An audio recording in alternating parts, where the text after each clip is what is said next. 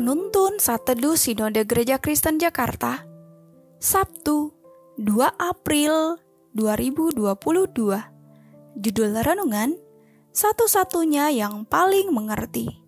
Nats Alkitab terambil di dalam kitab Mazmur pasal 139 ayat 1 sampai 3 Untuk pemimpin biduan Mazmur Daud.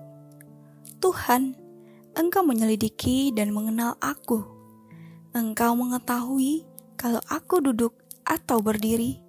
Engkau mengerti pikiranku dari jauh. Engkau memeriksa aku kalau aku berjalan dan berbaring. Segala jalanku kau maklumi. Suatu kali di media sosial Instagram, seorang teman menuliskan postingan "Nobody cares" atau "Tidak ada yang peduli". Iseng-iseng saya bertanya kepadanya, "Apa yang sedang terjadi?" Dia menjawab, "Aku sedang susah dan tidak ada yang mengerti hidupku." Ketika kita mengalami pergumulan berat, kebutuhan kita adalah ingin dimengerti. Namun, manusia memiliki pengertian yang terbatas tentang orang lain. Kita tidak bisa membaca pikiran dan perasaan mereka, termasuk orang-orang terdekat pasangan, anak, sahabat, dan orang tua. Kita sama-sama manusia yang punya keterbatasan. Mungkin kita bisa meminta untuk dimengerti, namun mustahil menuntut mereka untuk benar-benar memahami kondisi kita. Dalam keadaan seperti itu, kita bersyukur punya Tuhan yang sangat mengerti keadaan kita.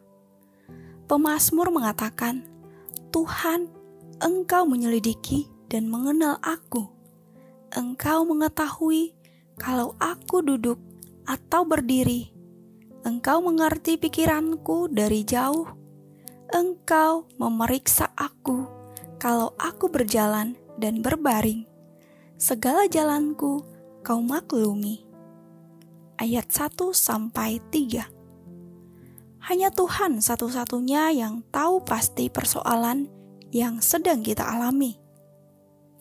Tuhan mengenal kita dengan sangat baik karena Dia yang menciptakan kita. Tidak ada yang tersembunyi baginya. Dia tahu isi hati kita yang terdalam. Ia adalah Bapa yang sangat mengasihi dan peduli kepada anak-anaknya. Jadi, yang bisa kita lakukan saat mengalami kesulitan terberat sekalipun adalah dengan mengandalkan Tuhan. Firman Tuhan dalam Yeremia pasal 17 ayat 7 mengatakan, Diberkatilah orang yang mengandalkan Tuhan, yang menaruh harapannya kepada Tuhan. Ayat ini menyebutkan dengan jelas bahwa menaruh pengharapan kepada Tuhan tidak akan pernah berujung sia-sia.